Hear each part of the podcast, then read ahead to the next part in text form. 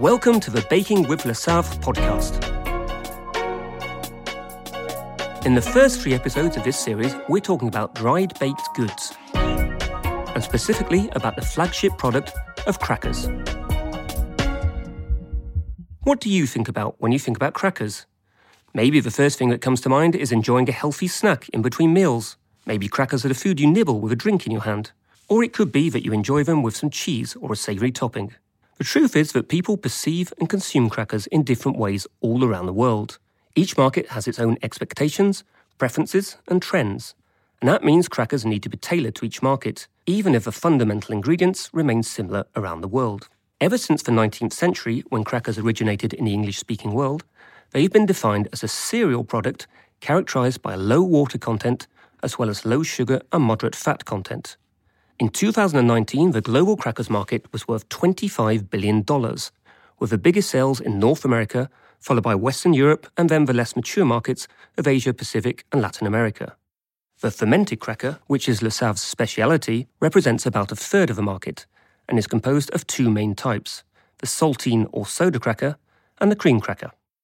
Now, to get a fuller understanding of a worldwide crackers market, let's talk to Floriane Dudragne, who is Market Analysis and Monitoring Coordinator at Lesaffre. Her job is to understand the global market for crackers by continually gathering and analysing information about the competition, about new product launches, packaging, and much more. Benchmarking, market research, and marketing intelligence are her tools for identifying new needs and trends in consumers' preferences for crackers.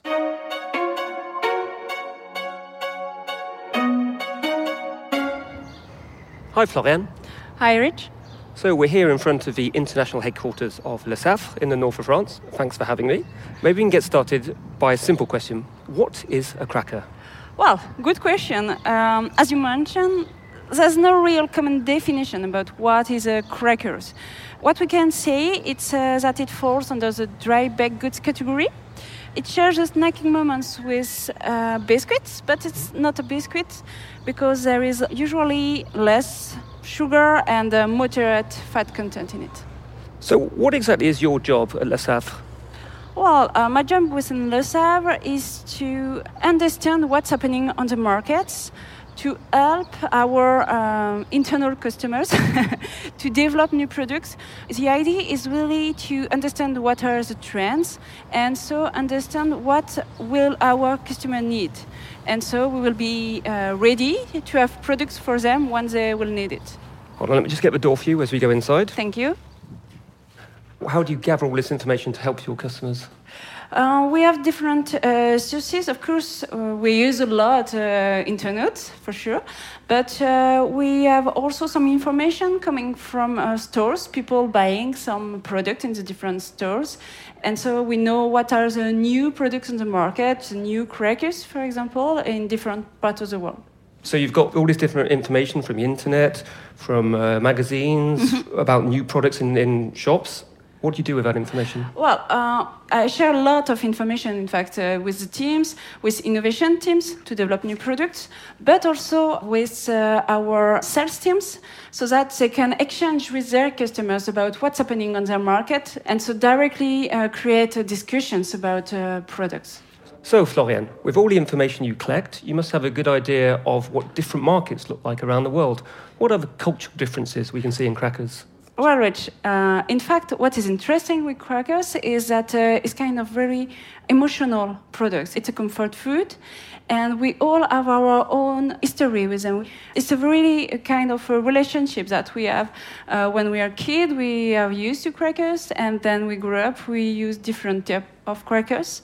And it's also linked to our culture. For example, in France, uh, I'm French, and uh, I like crackers at pre-dinner with friends. It's really linked to this uh, aperitif time.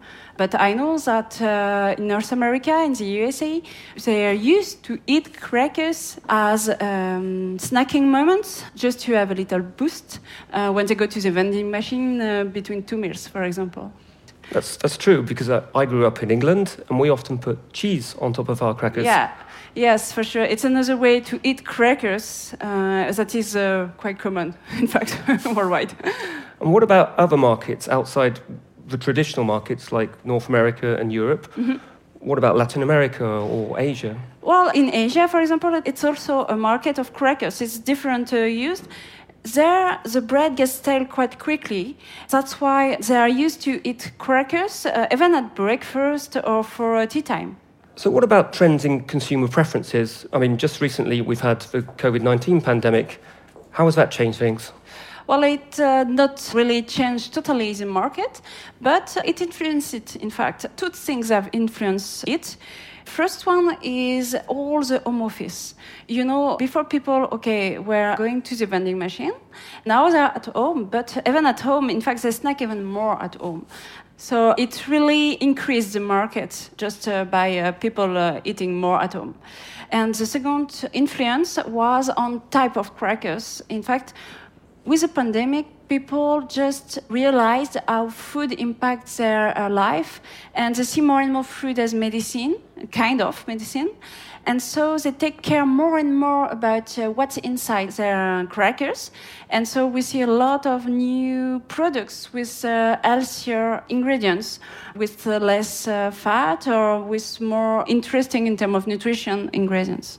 Okay, so things like more fiber, is, is that right? Yes, exactly. More fibers, more whole grains, some vegetables also added in it. It's really this way of. Uh, what kind of vegetables?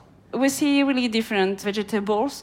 We see uh, some uh, beetroots. Okay, it's more for the color, usually beetroots, uh, but also carrots. Uh, it really depends, but uh, it's a way to innovate, let's say. And it's a way for people to feel more healthy when they're eating crackers, right? Yes, it's the idea. Of course, it's still crackers, but at the end, you feel less guilty to consume it.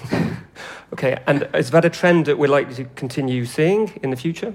Yes, uh, I think that uh, this trend of eating healthier crackers is something that uh, will continue and should even uh, increase, uh, especially uh, for the fibers and protein intakes. And how is Lesaffre positioned to capitalize on this trend? Well, we're quite lucky with fermentation, in fact, because we have a lot of products that are interesting for their uh, healthy content. For example, okay, we have yeast, but uh, we have also quite uh, interesting things with uh, sourdough. You know, it's an ingredient that uh, is quite trendy, especially in terms of aloe. It's quite interesting uh, for innovation. And we have also a lot of formulators within the group that are used to, to play, I would say, play with enzymes, which are quite interesting for, um, okay, not directly for end consumers, but more for our customers to play on how the process of crackers is done. To make the process faster, things like that? Yes, exactly. To work on machinability, to work on cooking time, and so on. Okay, perfect. Well, thank you, Floriane, for these insights. Uh, I think we can expect lots more healthy crackers in the future then. I think so, yes. Thanks for your time. Thank you. Thank you, Floriane, for your insights into the crackers market. In the next episode, we'll talk about the sensory aspects of a cracker with Camille Dupuis, Head of Sensory Analysis at Lesaffre. Keep tuned for more exciting podcast experiences soon with Baking with Lesaffre.